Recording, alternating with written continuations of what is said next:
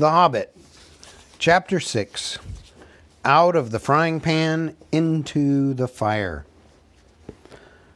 Bilbo had escaped the goblins, but he did not know where he was. He had lost hood, cloak, food, pony, his buttons, and his friends. He wandered on and on till the sun began to sink westwards behind the mountains. Their shadows fell across Bilbo's path, and he looked back. Then he looked forward and could see before him only ridges and slopes falling towards lowlands and plains glimpsed occasionally between the trees. "Good heavens," he exclaimed, "I seem to have got right to the other side of the Misty Mountains, right to the edge of the land beyond. Where and oh where can Gandalf and the dwarves have got to? I only hope to goodness they are not still back there in the power of the goblins." He still wandered on, out of the little high valley, over its edge, and down the slopes beyond, but all the while a very uncomfortable thought was growing inside him. He wondered whether he ought not now, now he had the magic ring, to go back into the horrible, horrible tunnels and look for his friends. He had just made up his mind that it was his duty, that he must turn back, and very miserable he felt about it, when he heard voices. He stopped and listened. It did not sound like goblins, so he crept forward carefully. He was on a stony path, winding downwards, with a rocky wall on the left hand. On the other side, the ground sloped away, and there were dells below the level of the path, overhung with bushes and low trees. In one of these dells, under the bushes, people were talking. He crept still nearer, and suddenly he saw, peering between two big boulders, a head with a red hood on. It was Balin doing lookout. He could have clapped and shouted for joy, but he did not. He had still got the ring on, for fear of meeting something unexpected and unpleasant, and he saw that Balin was looking straight at him without noticing him. "I will give them all a surprise," he thought, as he crawled into the bushes at the edge of the dell. Gandalf was arguing with the dwarves. They were discussing all that had happened to them in the tunnels and wondering and debating what they were to do now. The dwarves were grumbling, and Gandalf was saying that they could not possibly go on there with their journey, leaving Mister Baggins in the hands of the goblins without trying to find out if he was alive or dead, and without trying to rescue him. "After all, he is my friend," said the wizard, "and a not a bad little chap. I feel responsible for him. I wish to goodness you had not lost him." The dwarves wanted to know why he had ever been brought at all, why he could not stick to his friends and come along with them, and why the wizard had not chosen someone with more sense. "He has been more trouble than use so far," said one. "If we have got to go back now into those abominable tunnels to look for him, then drat him, I say." Gandalf answered angrily, "I brought him, and I don't bring things that are of no use. Either you help me to look for him, or I go and leave you and here and you and to get out of the mess as best you can yourselves. If we can only find him again, you will thank me before all is over. Whatever did you want to go and drop him for, Dori?" "Well, you would have dropped him," said Dori, "if a goblin had suddenly grabbed your legs from behind in the dark, tripped up your feet, and kicked you in the back." "Then why didn't you pick him up again?" "Good heavens, can you ask? Goblins fighting and biting in the dark, everybody falling over bodies and hitting one another. You nearly chopped off my head with Glamdring, and Thorin was stabbing here and there everywhere with Orcrist. All of a sudden you gave one of your blinding flashes, and we saw the goblins running back yelping. You shouted, 'Follow me, everybody!' and everybody ought to have followed. We thought everybody had. There was no time to count, as you know quite well, till we had dashed through the gate guards, out of the lower door, and helter-skelter down here, and here we are. without the burglar confiscate him. And here's the burglar, said Bilbo, stepping down into the middle of them and slipping off the ring. Bless me, how they jumped. Then they shouted with surprise and delight. Gandalf was as astonished as any of them, but probably more pleased than all of the others.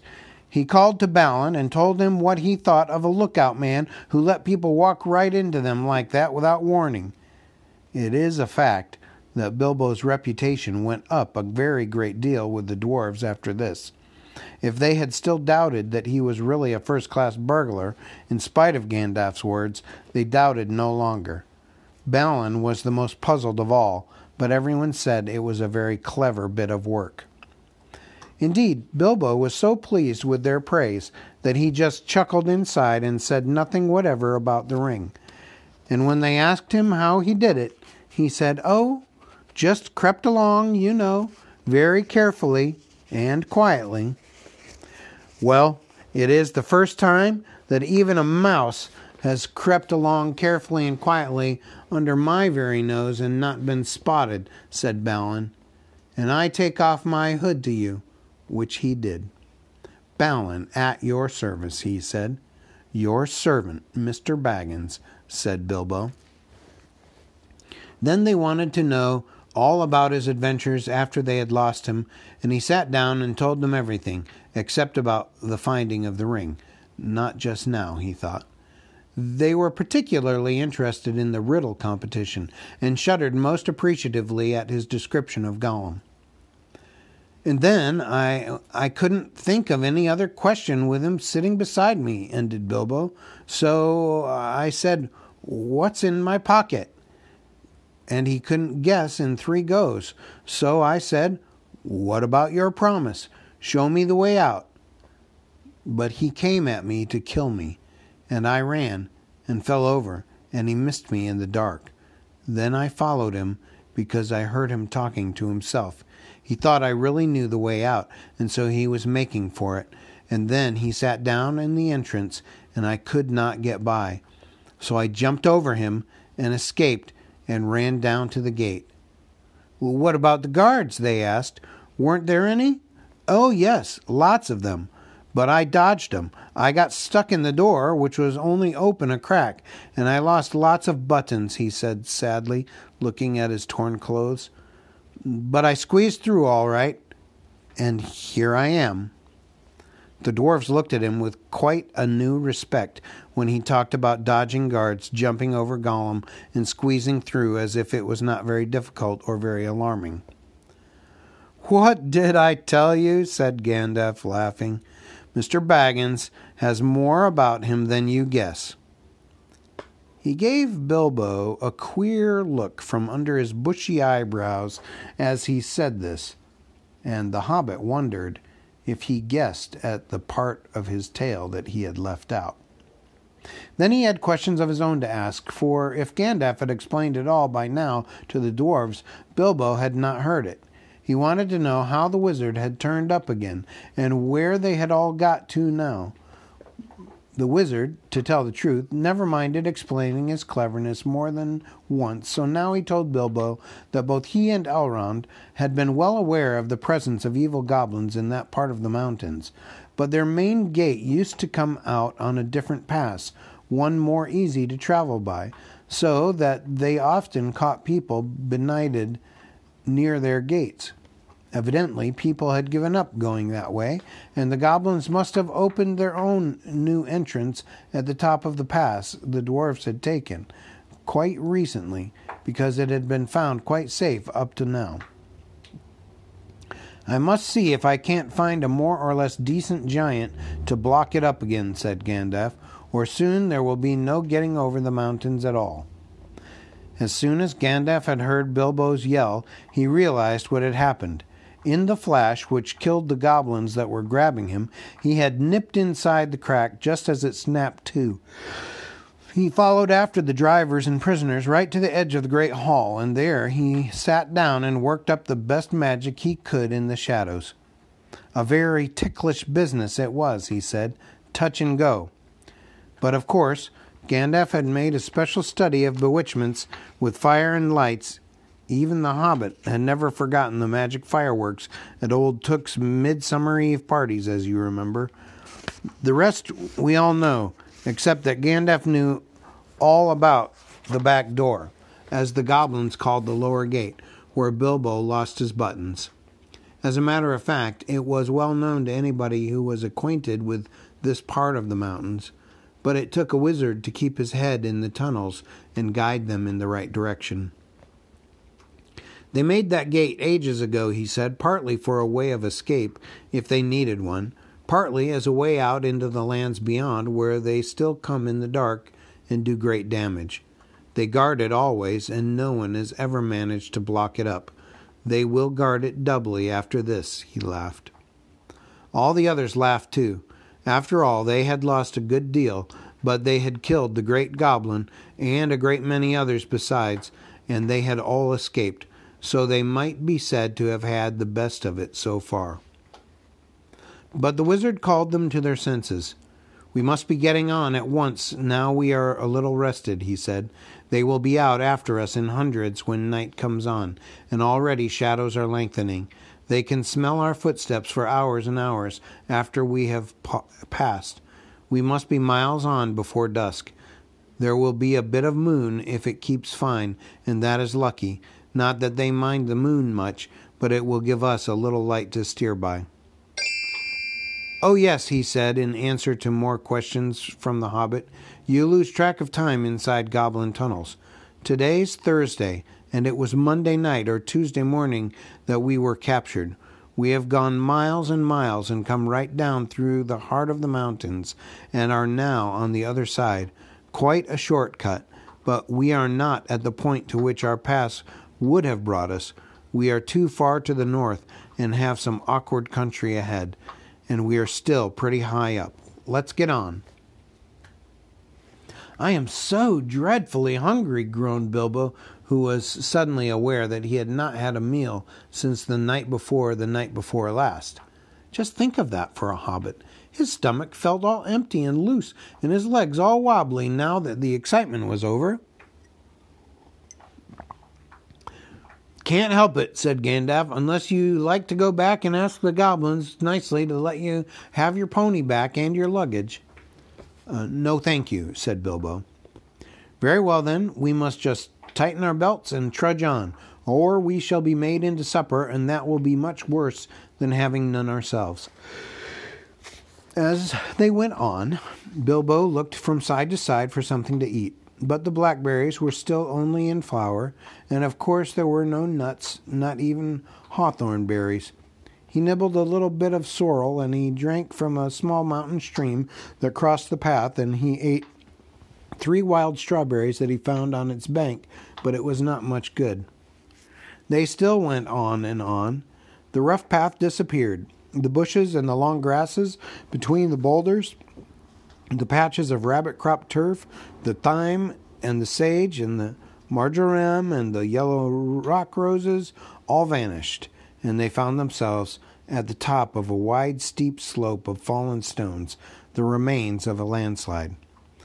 When they began to go down this, rubbish and small pebbles rolled away from their feet. Soon larger bits of split stone went clattering down and started other pieces below them, slithering and rolling. Then lumps of rock were disturbed and bounded off, crashing down with a dust and a noise. Before long, the whole slope above them and below them seemed on the move, and they were sliding away, huddled all together in a fearful confusion of slipping, rattling, cracking slabs and stones. It was the trees at the bottom that saved them. They slid into the edge of a climbing wood of pines that here stood right up the mountain slope from the deeper dark forests of the valleys below. Some caught hold of the trunks and swung themselves into lower branches. Some, like the little hobbit, got behind a tree to shelter from the onslaught of the rocks. Soon the danger was over. The slide had stopped, and the last faint crashes could be heard as the largest of the disturbed stones went bounding and spinning among the bracken and pine roots far below. Well, that has got us on a bit, said Gandalf, and even goblins tracking us will have a job to come down here quietly. I dare say, grumbled Bombur, but they won't find it difficult to send stones bouncing down on our heads. The dwarves and Bilbo were feeling far from happy and were rubbing their bruised and damaged legs and feet. Nonsense! We are going to turn aside here, out of the path of the slide. We must be quick. Look at the light. The sun had long gone behind the mountains. Already the shadows were deepening about them, though far away through the trees and over the black tops of those growing lower down, they could still see the evening lights on the plains beyond. They limped along now as fast as they were able down the gentle slopes of a pine forest in a slanting path leading steadily southwards. At times they were pushing through a sea of bracken with tall fronds rising right above the hobbit's head. At times they were marching along quiet, as quiet over a floor of pine needles, and all the while the forest gloom got heavier and the forest silence deeper. There was no wind that evening to bring even a sea sighing into the branches of the trees. "Must we go any further?" asked Bilbo. When it was so dark that he could only just see Thorin's beard wagging beside him, and so quiet that he could hear the dwarf's breathing like a loud noise. "My toes are all bruised and bent, and my legs ache, and my stomach is wagging like an empty sack." "A bit further," said Gandalf. After what seemed ages further, they came suddenly to an opening where no trees grew. The moon was up and was shining into the clearing. Somehow, it struck all of them as not at all a nice place, although there was nothing wrong to see. All of a sudden, they heard a howl away downhill, a long, shuddering howl. It was answered by another away to the right and a good deal nearer to them, then by another not far away to the left. It was wolves howling at the moon, wolves gathering together. There were no wolves living near Mister Baggins' hole at home, but he knew that noise. He had had it described to him often enough in tales. Even or one of his elder cousins on the Took side, who had been a great traveler, used to imitate it to frighten him. To hear it out in the forest under the moon was too much for Bilbo. Even magic rings are not much use against wolves, especially against the evil packs that lived under the shadow of the goblin-infested mountains over the edge of the wild on the borders of the unknown. Wolves of that sort smell keener than goblins and do not need to see you to catch you. "What shall we do? What shall we do?" he cried. "Escaping goblins to be caught by wolves," he said, and it became a proverb, though we now say out of the frying pan into the fire in the same sort of uncomfortable situations. "Up the trees, quick!" cried Gandalf, and they ran to the trees at the edge of the glade, hunting for those that had branches fairly low or were slender enough to swarm up. They found them as quick as ever they could, you can guess, and up they went as high as ever they could trust the branches. You would have laughed from a safe distance if you had seen the dwarves sitting up in the trees with their beards dangling down like old gentlemen gone cracked and playing at being boys. Fíli and Kíli were at the top of a tall larch like an enormous Christmas tree. Dori, Nori, Ori, Oin, and Gloin were more comfortable in a huge pine with regular branches sticking out at intervals like the spokes of a wheel. Bifur, Bofur, Bombur, and Thorin were in another. Dwalin and Balin had swarmed up a tall, slender fir with few branches and were trying to find a place to sit in the greenery of the topmost boughs. Gandalf, who was a good deal taller than the others, had found a tree into which they could not climb, a large pine standing at the very edge of the glade. He was quite hidden in its boughs, but you could see his eyes gleaming in the moon as he peeped out. And Bilbo? He could not get into any tree, and was scuttling about from trunk to trunk, like a rabbit that has lost its hole and has a dog after it. "You've left the burglar behind again," said Nori to Dori, looking down. "I can't be always carrying burglars on my back," said Dori. "Down tunnels and up trees, what do you think I am, a porter?" "He'll be eaten if we don't do something," said Thorin, for there were howls all round them now, getting nearer and nearer. "Dori," he called, for Dori was lower down in the easiest tree, "be quick and give Mister Baggins a hand up." Dori was really a decent fellow, in spite of his grumbling. Poor Bilbo could not reach his hand, even when he climbed down to the bottom branch and hung his arm down as far as ever he could. So Dori actually climbed out of the tree and let Bilbo scramble up and stand on his back. Just at that moment, the wolves trotted howling into the clearing. All of a sudden, there were hundreds of eyes looking at them. Still, Dori did not let Bilbo down. He waited till he had cl- clambered off his shoulders uh, into the branches, and then he jumped for the branches himself. Only just in time. A wolf snapped at his cloak as he swung up and nearly got him. In a minute, there was a whole pack of them yelping all around the tree and leaping up at the trunk, with eyes blazing and tongues hanging out.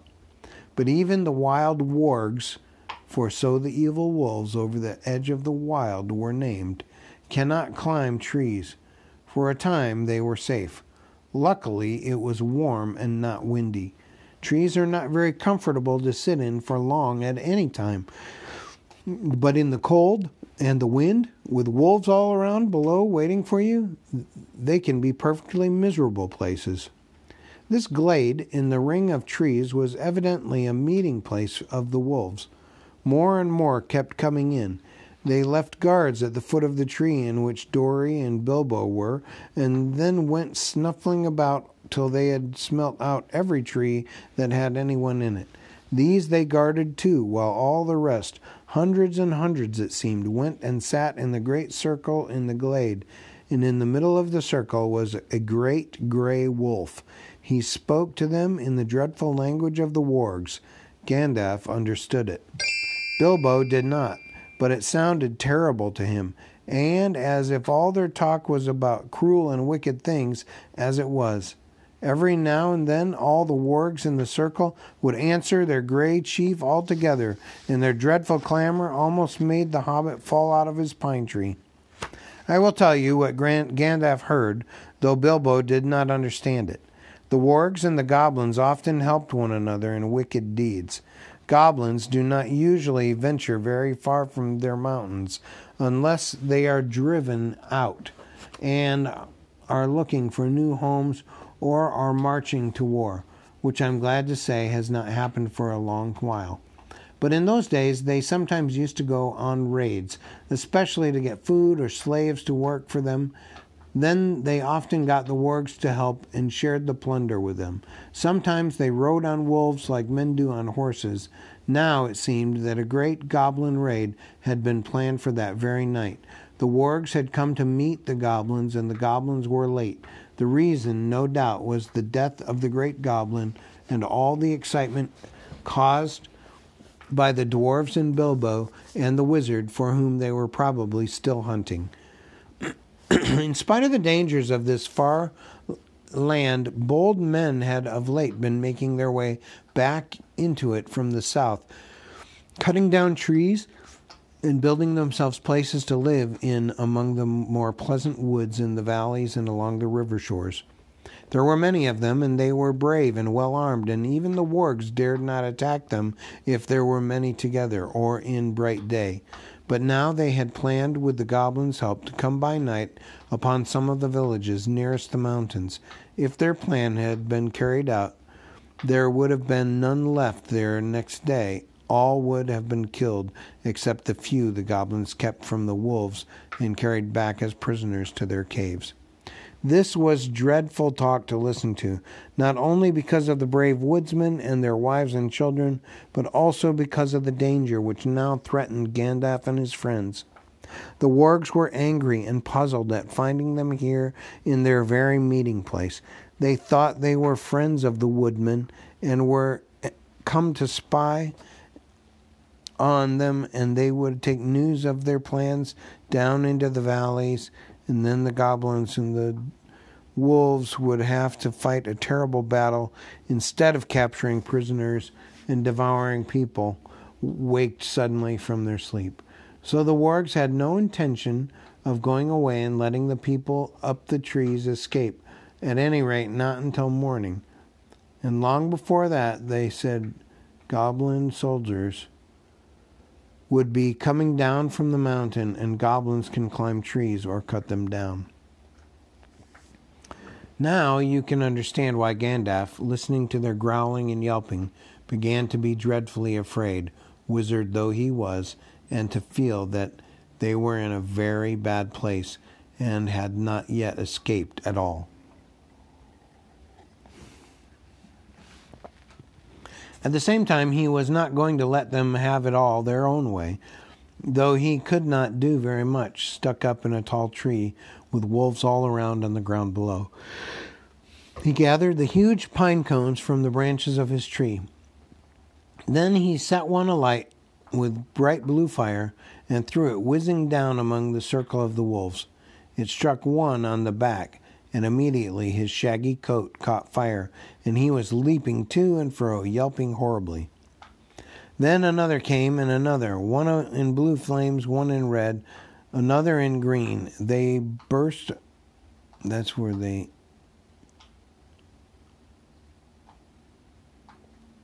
Sorry. Then another came, and another, one in blue flames, and one in red, and another in green. They burst on the ground in the middle of the circle and went off in colored sparks and smoke. A specially large one hit the chief wolf on the nose, and he leaped in the air ten feet, and then rushed round and round the circle, biting and snapping even at the other wolves in his anger and fright. The dwarves and Bilbo shouted and cheered. The rage of the wolves was terrible to see, and the commotion they made filled all the forest. Wolves are afraid of fire at all times, but this was a most horrible and uncanny fire. If a spark got in their coats, it stuck and burned into them, and unless they rolled over quickly, they were soon all in flames.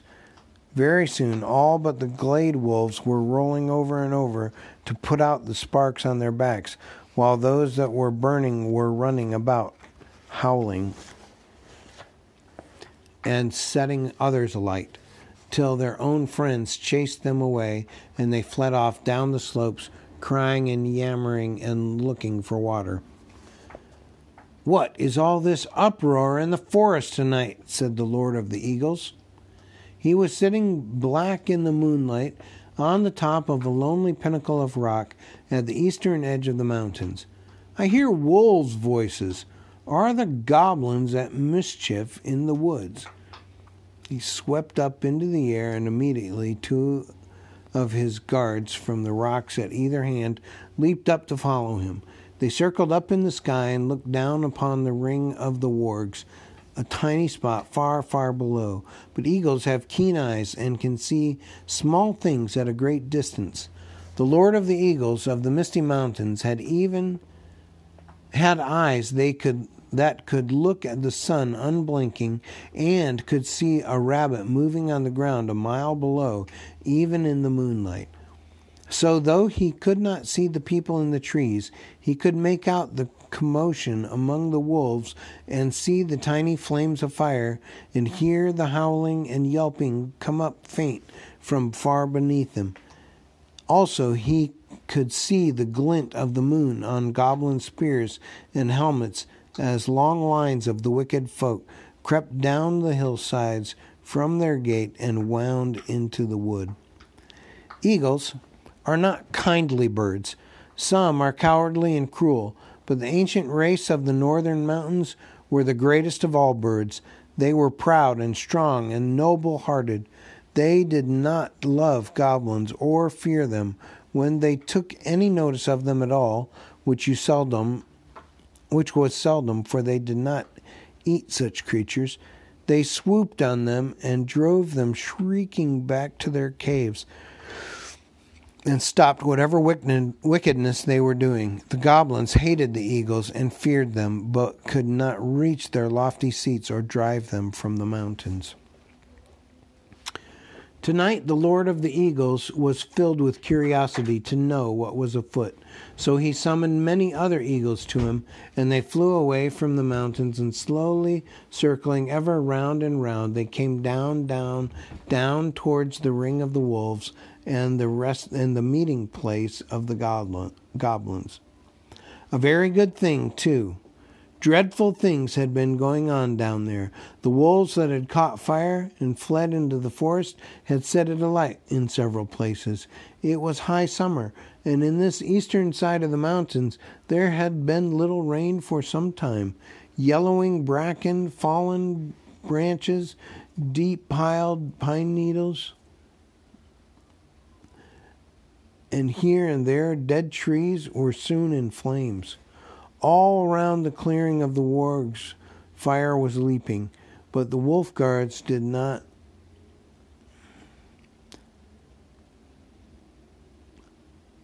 leave the trees. But the wolf guards did not leave the trees.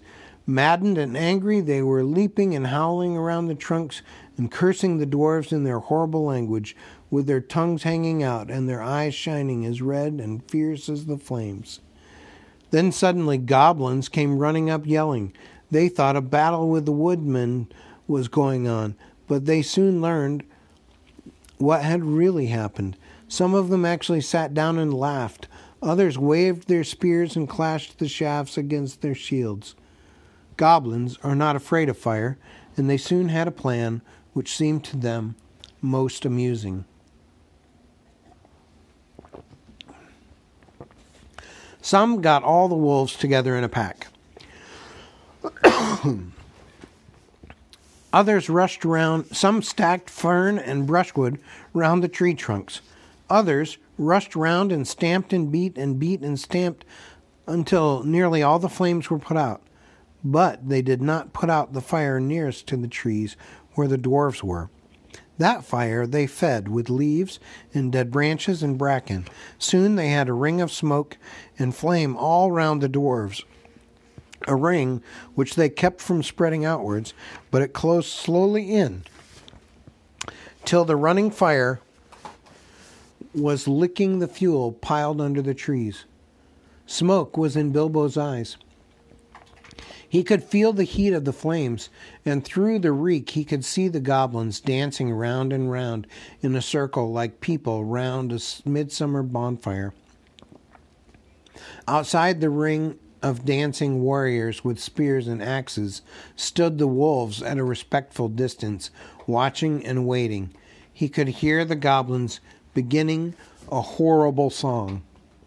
Fifteen birds and five fire, fir trees, their feathers were fanned in a fiery breeze. But funny little birds, they had no wings. Oh, what shall we do with the funny little things? Roast them alive or stew them in a pot, fry them, boil them, and eat them hot. Then they stopped and shouted out, "Fly away, little birds! Fly away if you can! Come down, little birds, or you will get roasted in your nests! Sing, sing, little birds! Why don't you sing?" "Go away, little boys!" shouted Gandalf in answer.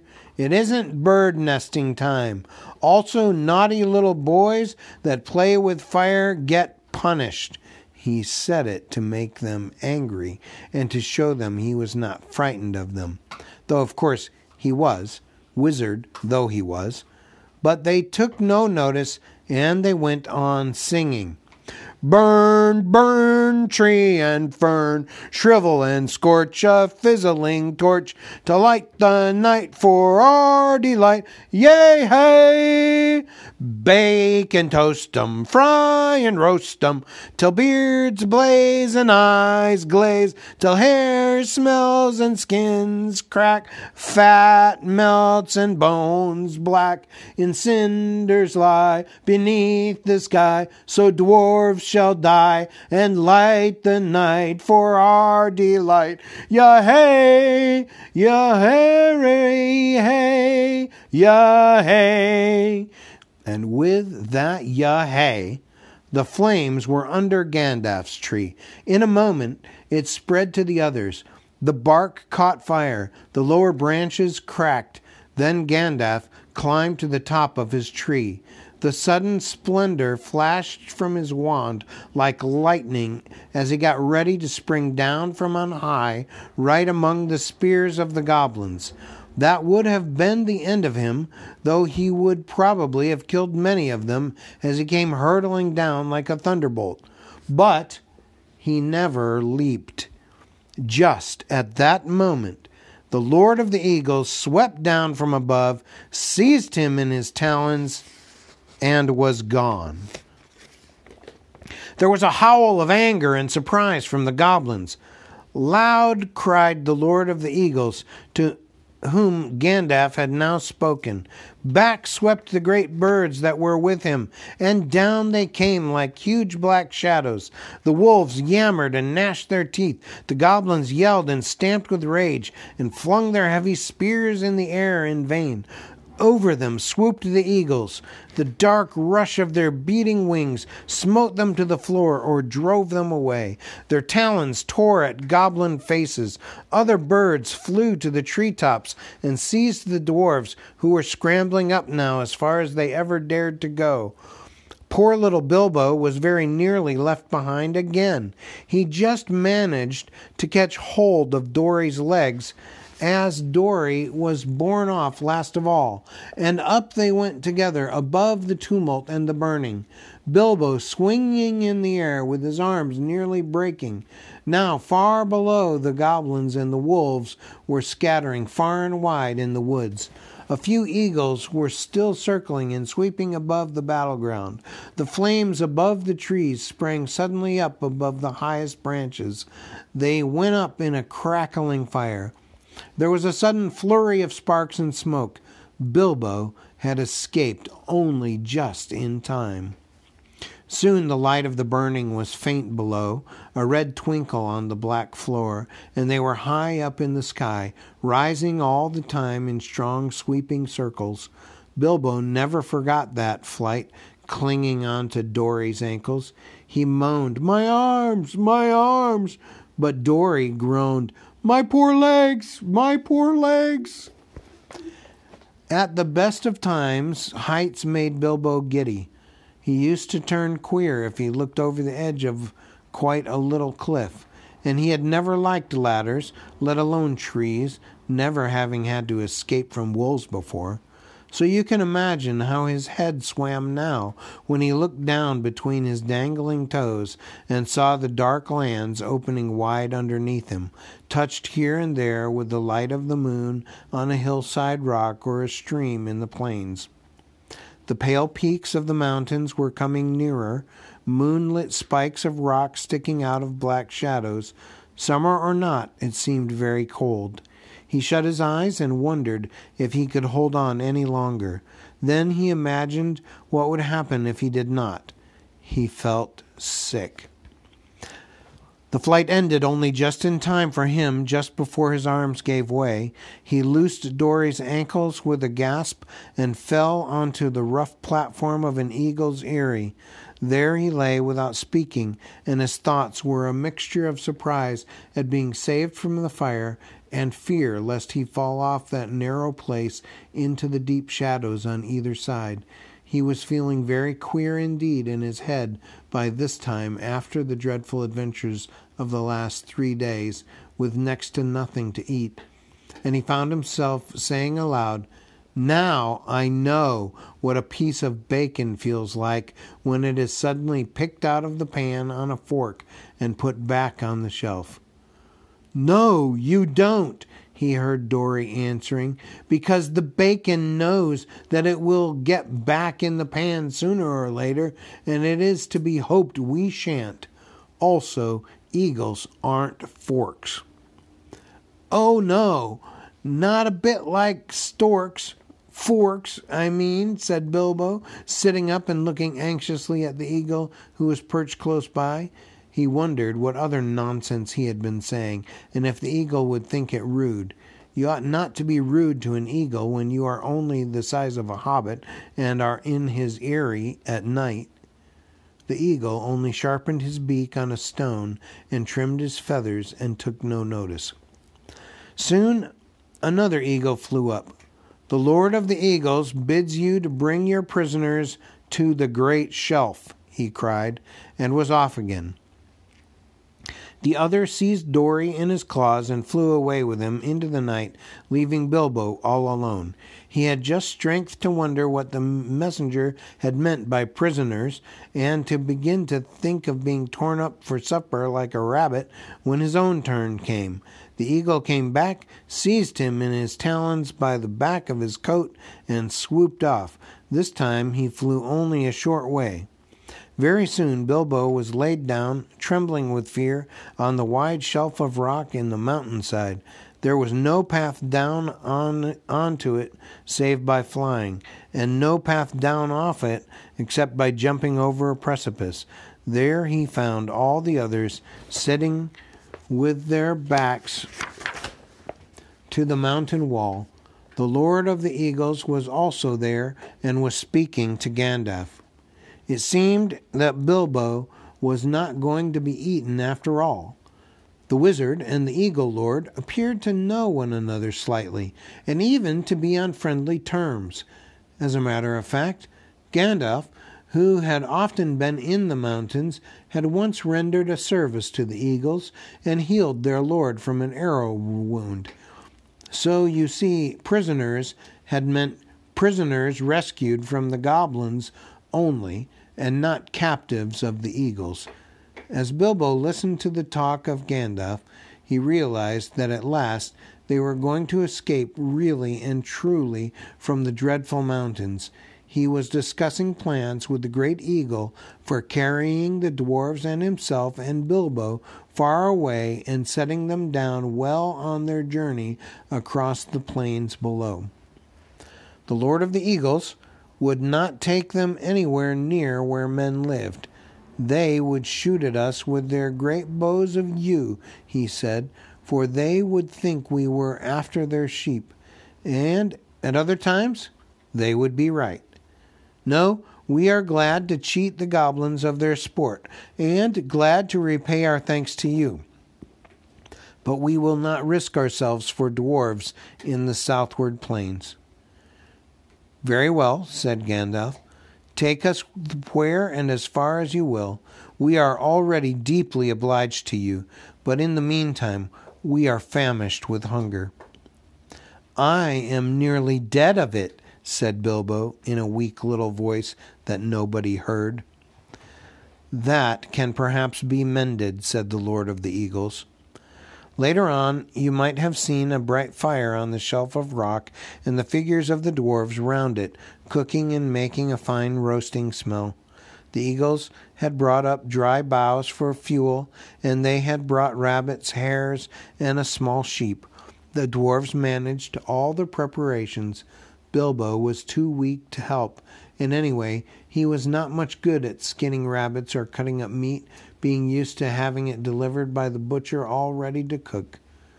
Gandalf, too, was lying down after doing his part in setting the fire going, once Oin and Gloin had lost their tinder boxes. Dwarfs never have never taken to matches even yet. So ended the adventures of the Misty Mountains. Soon Bilbo's stomach was feeling full and comfortable again, and he felt he could sleep contentedly, though really he would have liked a loaf and butter better than bits of meat toasted on sticks. He He slept curled up on the hard rock more soundly than ever he had done on his feather bed in his own little hole at home. But all night he dreamed of his own house and wondered in his sleep and wandered in his sleep into all his different rooms, looking for something that he could not find nor remember what it looked like.